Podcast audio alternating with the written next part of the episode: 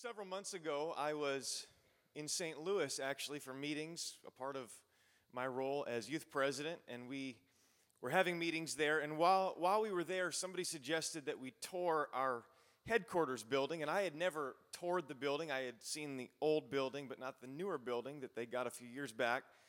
And so, as we're meandering through the halls of the United Pentecostal Church International headquarters building, we're moving through the division of publications, and sitting outside of somebody's office, there is a stack of the Pentecostal Herald 100 years of the Jesus name message commemorative issue. Now, I've got a copy of it right here, actually. And I thought it was a little bit strange because this, this issue was from 2013 and it was like late 2021. And so I thought, well, that's a little odd. But, but nonetheless, I was kind of eyeing them. And then the guy that was standing there, he said, you know, you can take one of those if you want. And I thought, well, how kind of you. You've got several hundred there, so that's very generous of you. So, but I was grateful. So I grabbed one and and I started to leaf through. And even as I was standing there, my thumb quickly flipped to the final page, and the title of the second to last article caught my eye Pioneering on the Miramichi. Now, I, I, saw the, the title of the article, and before I read anything in the article, I thought, those are my stomping grounds. That's my neck of the woods. That's New Brunswick they're talking about there. And I, I felt famous, you know. I felt famous. And so as I began to read through the article there a little bit, and then later, I came across a few, few really cool things from our history. And this article really is just a little snapshot of what it was like back in the mid 1900s or so those that pioneered works in New Brunswick and the Atlantic District more broadly. The article begins with the statement The little church at Hazelton would not hold the crowds. Sounds like revival to me. It so happens as you read, uh, it tells us about a Baptist lady who played the organ for the Baptist church, but, but she played piano for the Pentecostals here at the little church in Hazelton. And her Baptist friends, they made fun of her for going, but she would say to them, as they would say, you know, you must feel like a missionary going to those Pentecostals, trying to win them, you know, to the Baptist way. And she would say, no, I go there because I feel that I, I need what they have.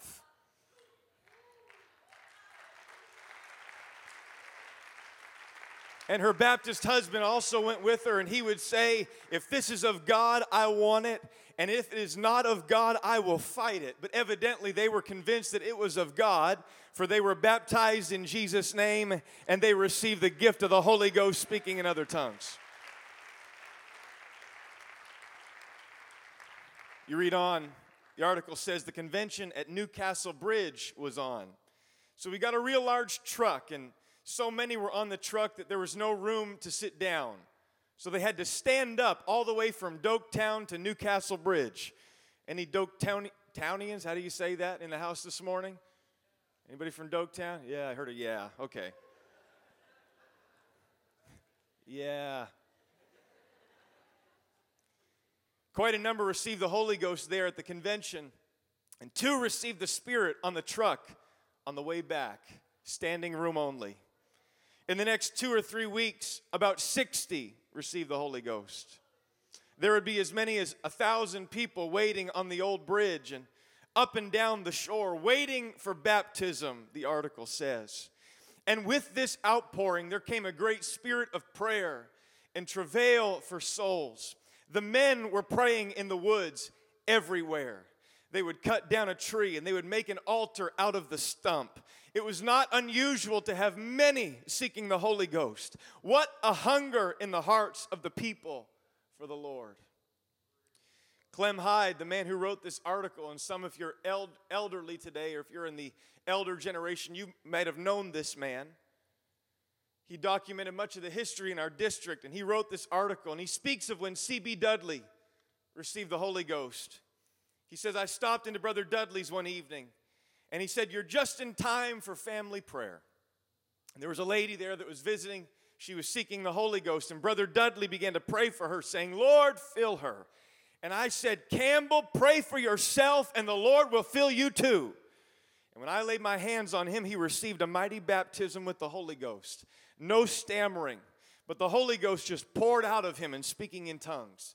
And when I left the house, it was a still, cold, frosty night when almost a mile away, I could still hear him talking in tongues in a strong voice. What a time he had. We had two or three prayer meetings every night for a while. We had to have meetings in different homes because of the large numbers seeking the Holy Ghost. Just one or two homes would not accommodate the crowds. They received the Holy Ghost everywhere in the yards, in the homes, in the barns, everywhere. God poured out His Spirit. Toward the end of the article, the last paragraph there talks about a man named Perry Munn, and he testified that he was going to a spring for a pail of water. And when he started to run, the Holy Ghost came upon him, and he, he said he actually stood on his head. I don't know what that even means, but it sounds powerful. Here he is, touched by the Lord, standing on his head. But here's what's interesting about Perry Perry could not read or write, but God taught him to read the Bible. Even though simultaneously he could not pick up a newspaper and understand it, he could read the Bible. And Perry ended up going to Durham Bridge. He had revival there, and he built a church. An illiterate man who could read the Bible. Now, this is just one article, and it gives us a small snapshot of what things were like back then in the mid 1900s. And I thank God for our history. I thank God that back in the previous century, men and women had a burden for Atlantic Canada. And they preached and they planted churches all up and down the Miramichi River and beyond. I thank God for the rich heritage of the province of New Brunswick and our district more generally. We have been privileged to be able to send missionaries that have spread the gospel literally around the world. And Brother Urshan made mention of that just last evening. We have trained young men and women in our district Bible college, many of whom have continued on to impact the kingdom of God. I thank God for the elders still alive in the different churches around our district. Their commitment and their passion has brought us to where we are today. You know, looking backwards, it's good every once in a while, isn't it? Reflecting and reminiscing, it's good every once in a while because it reminds us that we stand on the shoulders of giants. It reminds us that spiritually we dwell in houses we did not build and we reap from vineyards that we did not plant. We are blessed by prayers that have been prayed in some cases decades ago in some cases by elders that have passed on from this life, but their prayers live on and we benefit. In many ways, our generation is living out the words of Jesus when he spoke of end time harvest. He told us that the fields are white and they are ready to harvest, but here's why they are ready to harvest. John 4 38. I sent you to reap that whereon you bestowed no labor. Other men labored. Others that came before you labored, and you are entered into their labors. We're blessed today, aren't we? Aren't you glad for the heritage that we have in the Atlantic District?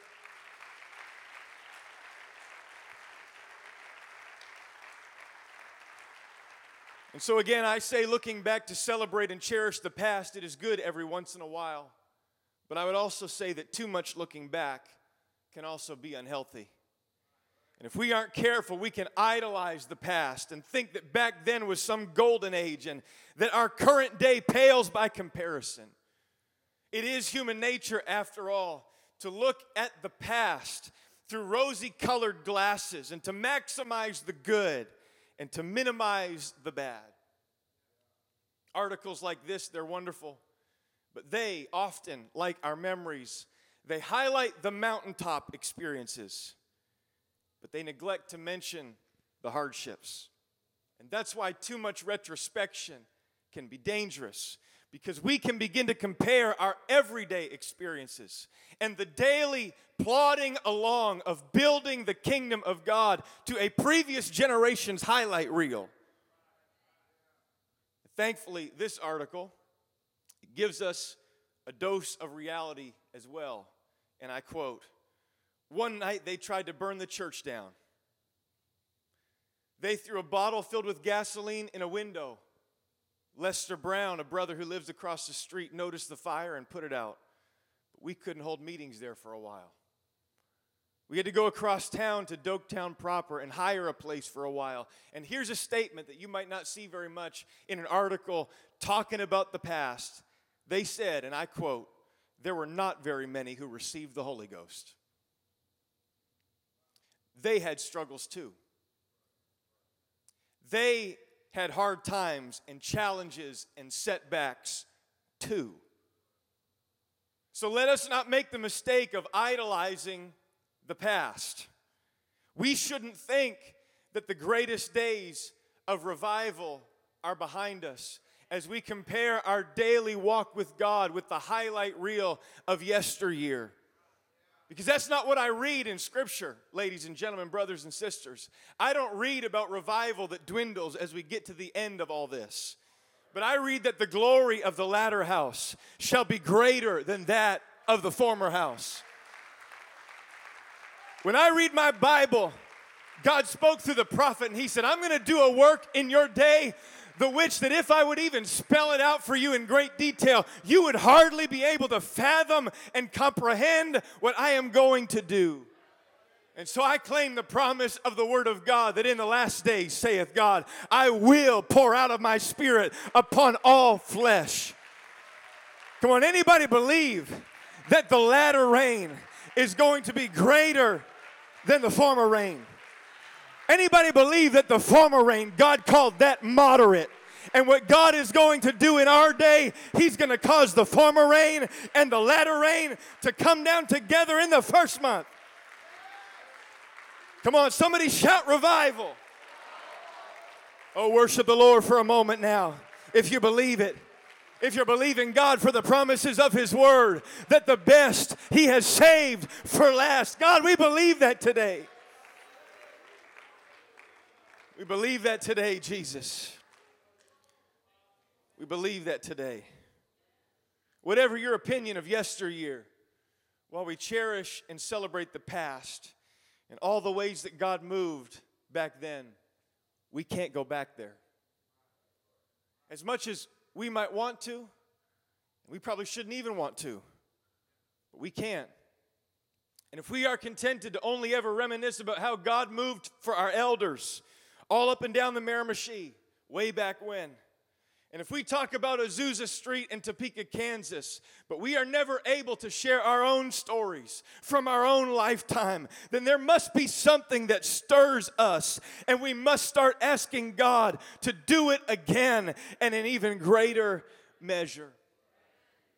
We determine our own destiny today. And I love hearing their stories but I want God to give us our own stories for His glory of His miraculous power. And so I speak to this generation and say that each generation must cultivate a desire to have their own experiences with God, to tell their own stories. Secondhand stories are wonderful, and we can maybe feel a tear come to our eye. We can maybe feel moved by the testimonies of previous generations, but nothing can take place, take the place of first hand experiences. So I rise to this pulpit this morning with a challenge in my spirit for me and to the students and young adults of the Atlantic District. While I thank God for what our elders had and what they passed to us, I am not merely contented to reminisce their stories until Jesus returns. I love their stories. But I want to be able to say here in my generation and here in my lifetime that this is my story. I have a story to tell. Let me tell you about the good things that God has done for me and has done through us. I want to say this is my story.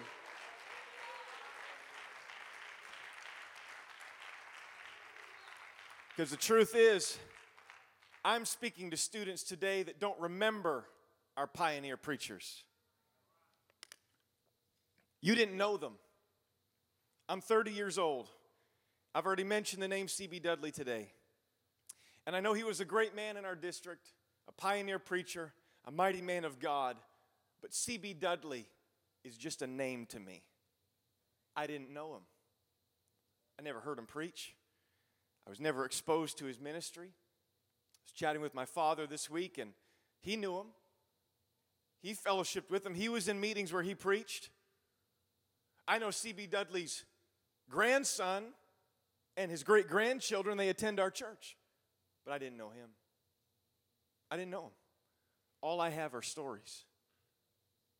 All I have are articles like this. I watched a little video clip he was inducted into the Hall of Faith in our organization. I watched a short video clip that summarized his life in three minutes. That's all I've got.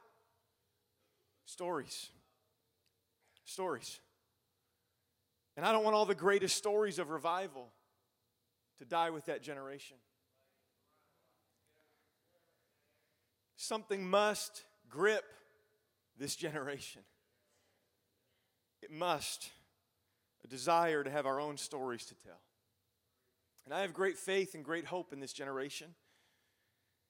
And I don't believe that the destiny, the epitaph written over this generation is that it will dwindle, but I believe that it is going to grow as a hunger and a burden grips us.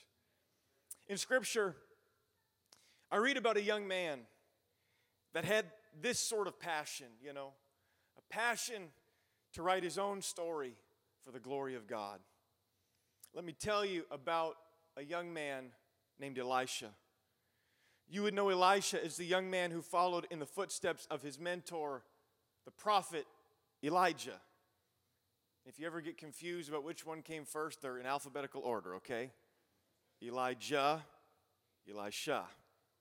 That one was for free. When we first see Elisha in the Bible, he's just going about his business. He's just living his life, doing his thing, working hard, breaking a sweat, plowing in a field. God sees this young man. God is about to give him an opportunity to step into his destiny. Because God is about to bring Elisha, the young man, in contact with Elijah, representing the older generation. And 1 Kings 19 19 tells us of this initial meeting.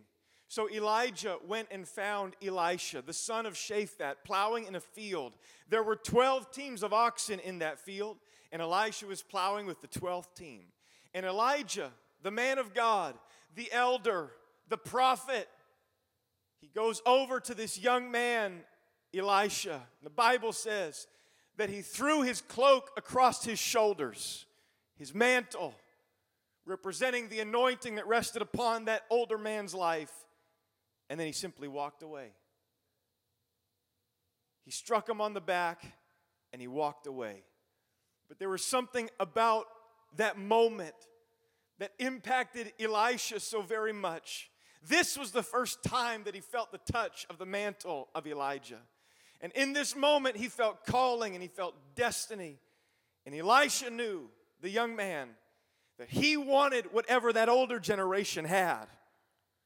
Whatever he felt in this moment, maybe he couldn't even quantify it or put it into words what he felt, but he just knew that he wanted to pursue it. He just knew that he wanted what this man of God, this prophet named Elijah, he wanted what he had. And I think this morning, as we read stories like we did just a few moments ago about our elders, I think it's a lot like that moment for Elisha. We are touched by the mantle of a previous generation the passion that the elders possessed.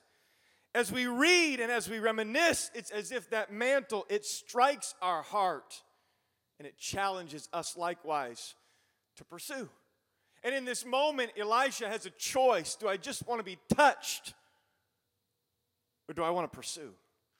See, I don't want to just be touched today.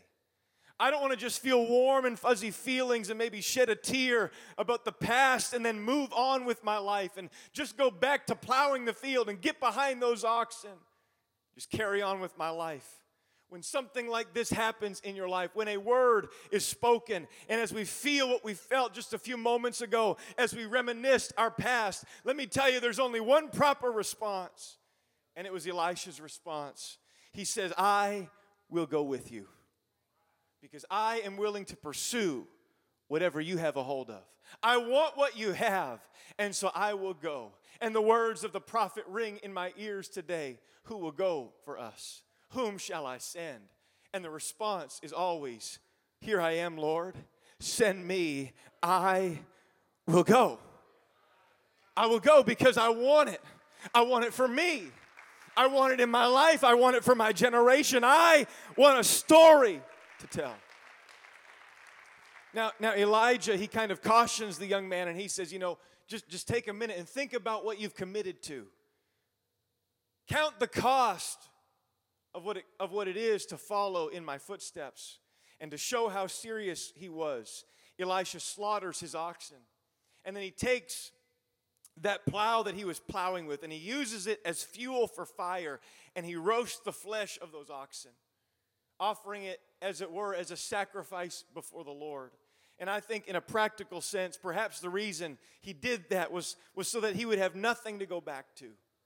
No backup plans, no safety nets, no plan Bs. I am all in. I am all in. I am sold out. I want this. This is all that matters. This is all that matters. Can I tell you that God can use somebody like that? That God can place His hand upon a life that is fully consecrated and fully dedicated and in full pursuit of His calling. So we say, all in. All in. Because what this generation needs is not someone who is partially committed to the kingdom cause. We don't need students that treat their walk with God like an add on or an expansion pack to an already full life. Jesus calls us to complete surrender. Burn the plow, slaughter the oxen, give it all for the glory of God. What, it, what is it that Jesus said? Jesus said to his disciples, If any of you want to be my follower, you must give up your own way, take up your cross, and follow me. Because if you try to hang on to your life, you'll lose it. If you keep the plow sitting in the corner, if you store it in the barn and you put your oxen into, into the pasture somewhere, and if you leave all your life intact, Jesus said you'll lose it. But if you give it up for my sake, you'll save it. And what a beautiful life Elisha would end up living. What a powerful life Elisha would end up living because he was sold out and all in for the glory of God. And so Elisha, he leaves what is familiar and he goes to serve the man of God. And we don't know many of the specifics of the relationship but, but uh, between Elijah and Elisha. All we really know is that probably for some 10 years, Theologians, some suggest a decade of time. The young man served the elder. They did almost everything together. Some believe that they even lived together. They spent a lot of time together. And Elisha was just so hungry to be used by God. No cost was too great. He just wanted to be in the middle of everything Elijah was doing. And he wanted the mantle of anointing that was upon that elder because he never forgot that moment. He never forgot that moment when he felt the touch of the mantle of a previous generation. So he followed Elijah, and as he did, the desire in his heart grew. I think, you know, what a privilege to have a front row seat to the ministry of a mighty man of God. He had seen many of the miracles performed by Elijah, and the ones he had not seen, I can only imagine, with experience as great as Elijah had, that Elijah would have shared them. And Elisha would have heard the stories. I'm sure Elijah would have spoken at length about, you know, kind of pointing his finger at Ahab saying, It's not going to rain. And he prayed a prayer, and then for 42 months, three and a half years, there was no rain that fell. Boy, let me tell you, it was amazing how God moved. And then during the drought and the ensuing famine, as Elijah is camped there at the brook Cherith, I'm sure that Elijah reminisced and recounted about the ravens that brought him hamburgers twice a day. I don't think I'm taking too much liberty with the text. The Bible says bread and meat. That's a hamburger. Twice a day, free food. Elisha, let me tell you about the faithfulness of God. And then when the brook dries up and God redirects Elijah's path in contact with a widow, it's about to make her last meal for her son and herself. But instead, she makes a cake for the prophet first and how the jar of flour and the jug of oil they never ran out elisha let me tell you about the faithfulness of god i've got a story to tell you boy let me tell you about the time that I went toe to toe with 850 pagan prophets and their pagan gods and their false gods. They wouldn't answer them. But Jehovah, He answered by fire and He consumed the sacrifice and the water and the stones of the altar. I've got a story to tell you, Elisha. God's been good to me. God's been faithful to me. God's never let me down. God's never forsaken me and never seen me go without. And I imagine after a while that, uh, that Elisha, he would have been able to tell these stories as well as his mentor. And if somebody would ask about the Mount Carmel contest, Elisha could tell somebody. Elisha could talk about the ravens and the hamburgers, you know. He had no trouble sharing the stories of his elder to anybody that wanted to hear. But there would soon come a day when his mentor would leave and the older generation would no longer be present. And Elisha had a choice. Will I let that type of sold out commitment die with my predecessor? Or will I carry that mantle for my generation? Will I just tell the stories from the older generation? Am I going to only reminisce about all the ways God used Elijah, or am I going to ask God to move now and use me too?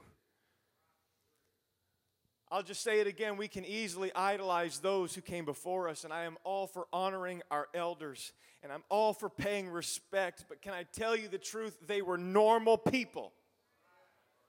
They were normal people. I, that sounds almost sacrilegious to say, but they were normal people.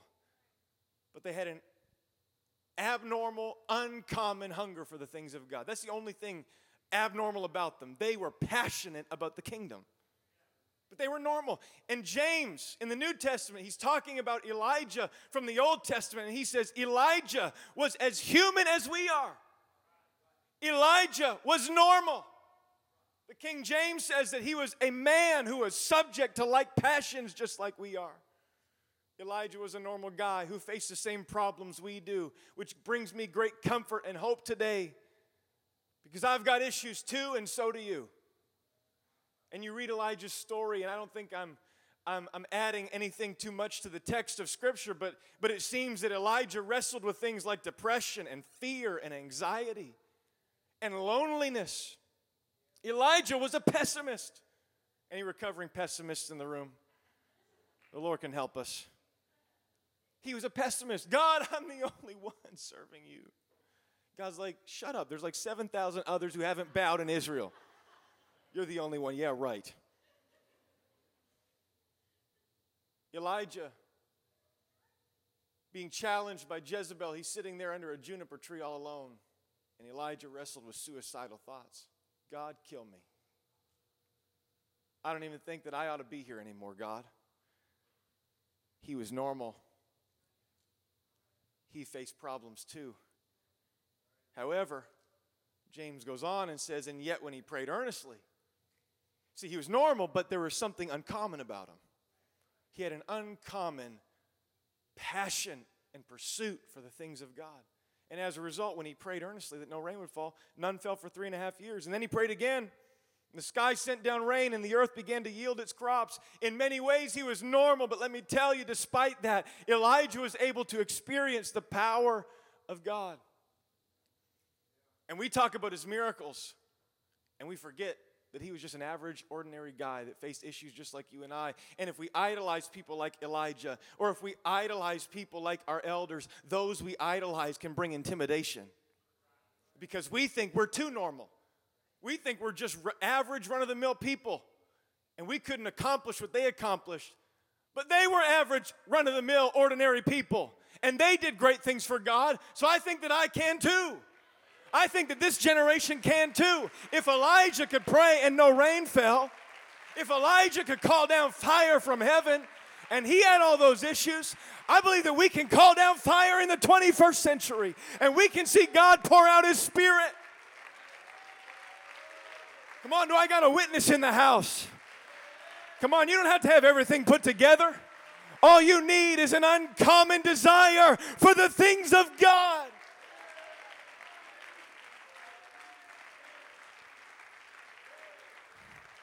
Can I declare to you right now and tell you that the same God that moved mightily through Elijah, he is able and ready to empower Elisha. The same God that used passionate people in the 20th century, he is ready and he is able to use passionate people in the 21st century. And how God moved in a previous generation, God is able and he desires to do even more.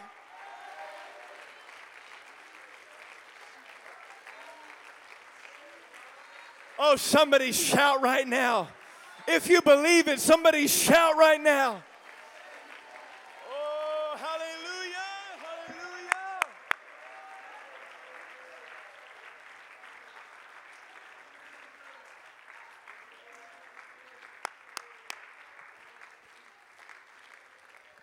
But it doesn't happen just because it's in our heritage. We don't get a buy on this one. We don't get a buy. Each successive generation must cultivate this desire. And it only happens when we get hungry, like Elisha was hungry. And in the final moments of Elijah's life, the older man, as that older generation is slipping away, the younger generation, the Elisha generation, they must decide whether they will carry the mantle of Elijah for their generation or whether they will just leave it lying on the floor. The Bible tells us in 2 Kings 2, verse 8, the waning final moments of Elijah's life, the Bible says that Elijah took his mantle. We're going to say the mantle. And he wrapped it together and he smote the waters of the Jordan. And they were divided hither and thither so that they too, Elijah and Elisha, they went over on dry ground. And it came to pass when they were gone over that Elijah said to Elisha, Ask what I shall do for thee. Young man, young lady, what do you want? What are you hungry for? What is your desire before I be taken away? What do you want? And Elisha said, I pray thee, let a double portion of thy spirit be upon me. You might think that you know Elisha was being arrogant, but but Elisha wasn't being haughty. Elisha was hungry. He was hungry. I want to see greater things in my generation. Didn't Jesus say, You'll do greater things, greater work shall ye do? I want to see greater things. Jesus said we have, we have permission to, to believe for that. We have permission and precedent in Scripture to believe God for that. We, we can ask God, give us a double portion of what our elders had. You can pray a prayer like that today. Let a double portion of what they had be upon me. So soon Elijah, he's caught up in a whirlwind to heaven, and the mantle of Elijah falls back down to earth. The Bible says that Elisha took up also the mantle of Elijah that fell from him, and he went back and he stood by the bank of the Jordan, the same river that they just crossed, the same river that was just miraculously parted by the prophet. Elisha goes back with that same mantle of anointing, the mantle of his mentor. He laid hold of the heritage that was passed to him, and he did what he saw Elijah do Because if you want the results of the previous generation, you have to do the same things that the previous generation did. They were normal folk, but they were faithful people of prayer. They were bold in the face of adversity. They loved the Word of God and they were faithful to the house of God.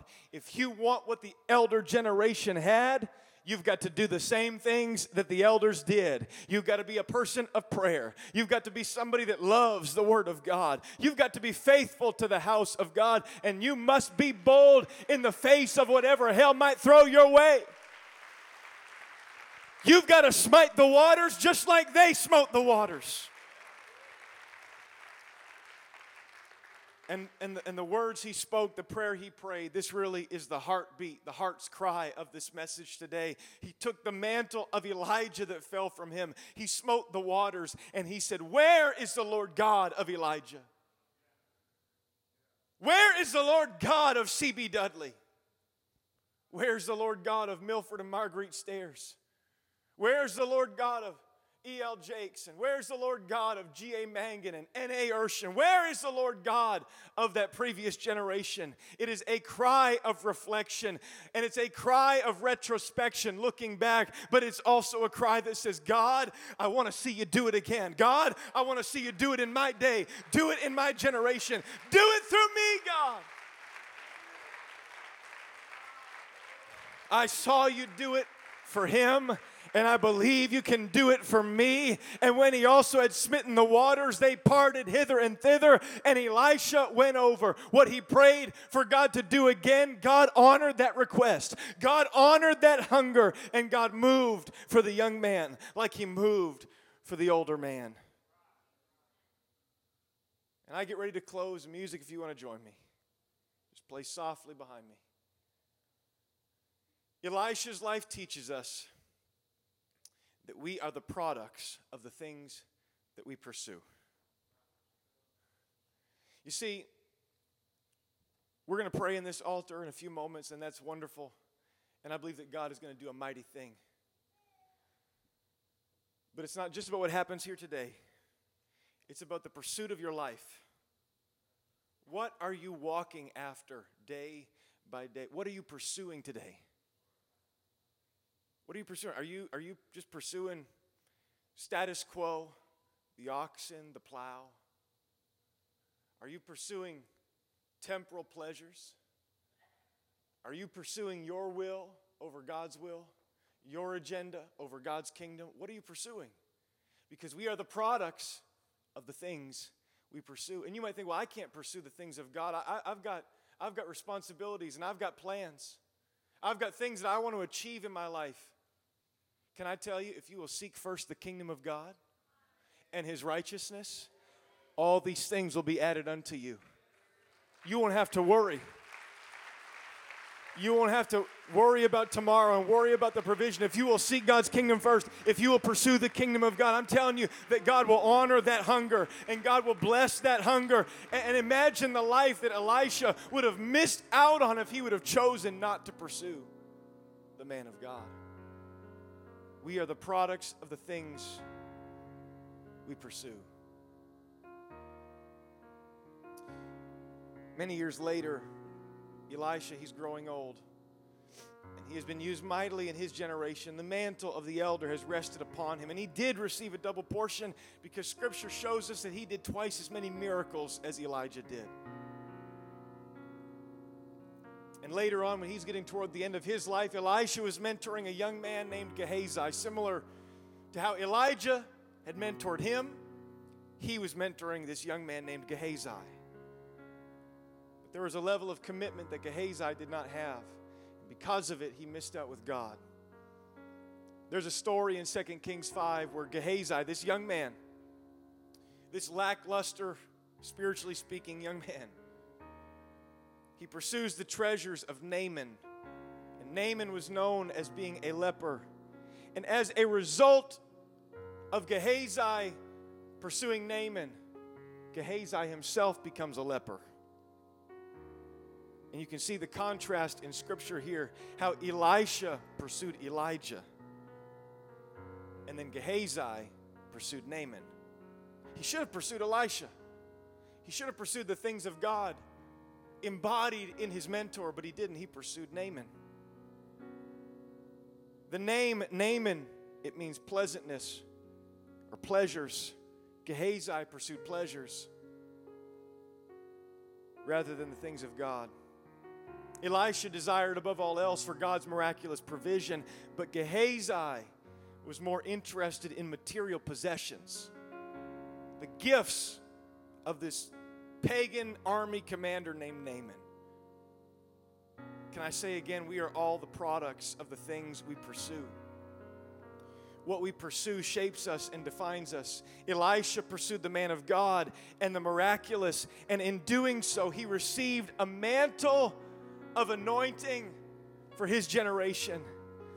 But Gehazi, who could have done the same thing, Gehazi could have had a double portion of Elisha's mantle yet again. A double portion could have become yet another double portion because as the anointing flows, it grows. And God had a desire to do an even greater work in this yet younger generation again. But he missed it. He could have done the same thing. He could have had the same thing. He could have had the, the same powerful, beautiful life and the same powerful, amazing stories. But instead, he pursued Naaman's gift. And in so doing, received Naaman's disease, leprosy, sin. We are all the products of the things we pursue. The problem in this generation is we have so many things that we can pursue. There are so many things that vie for your attention, so many things that try to distract you and to dissuade you from focusing on God's call for your life. So many things, some things that aren't sinful inherently, but they're just not God's will for you. And, and the enemy would love nothing more than to get you pursuing something that is outside the will of God for your life, and in the process, dismantle you. Dismantle you remove what God wants to do through your life. To try and convince us that what our elders had, we don't need that. What they had was great, but it's not worth the sacrifice. What they had was great, and I'm content to just talk about what they had. I don't need it for myself. There's a very sobering scripture, and I am hastening to a close here 2 Kings 8 and 4. The king talked with Gehazi. Watch this the servant of the man of God. He's talking to this young man, the servant of Elisha. And he said, Tell me, I pray thee, all the great things that Elisha hath done. And you will never read about the name Gehazi again after this point in Scripture. The last we hear about this young protege of Elisha, he is looking backward, talking about all the things Elisha had done merely looking back at what the previous generation had accomplished without much concern for how he could contribute in his generation. He was telling the stories of the elder, but he wasn't telling his own stories. The stories of God's glory did not continue in this young man's life. What a tragedy. Can I just declare? I want to have my own stories. I want to be able to say, hey, this, I'm thankful for these stories, but this is my story. This is my story. Let me tell you about the faithfulness of God in my life. Let me tell you about when I shared my testimony, when I spoke of the goodness of Jesus in my community and in my school. Let me tell you, it gripped the heart of a student that I've been going to math class with, and God turned their life around, and they're baptized in Jesus' name, and they've been coming to church, and God just filled them with the Holy Ghost. Let me tell you what God has done.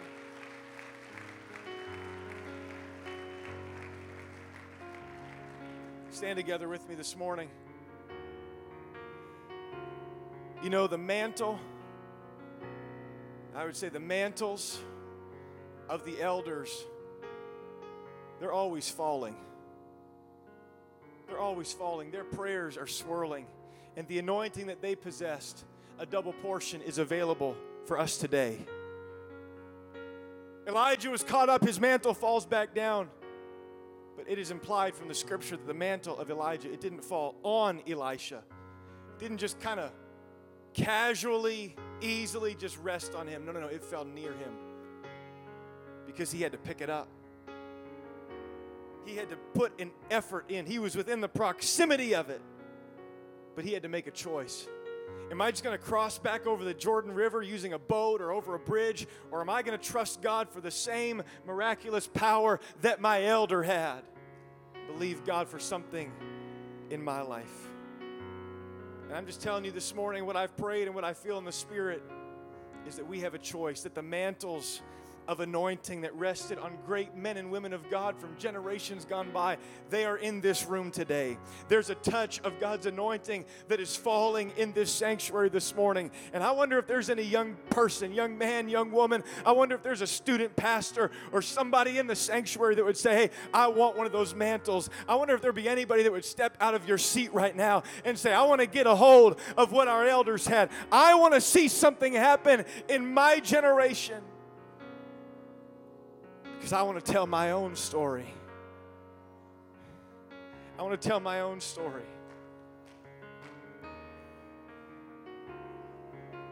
This is beautiful this morning. Can we make room for everybody that's coming? Can we just step forward toward the altar right now? Let's make room for as many as can to get in this altar today. And as you come with your prayer, with a cry of passion, I wonder if you can let that same that same spirit that Elisha had. Where is the Lord God of Elijah?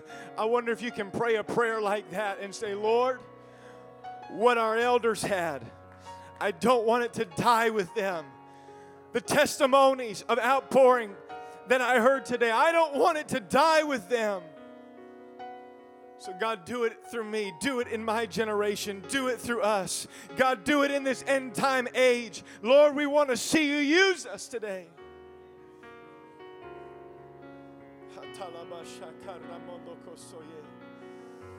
Oh, somebody just strike the strike the waters today. Somebody get a hold of that this morning and strike the waters today.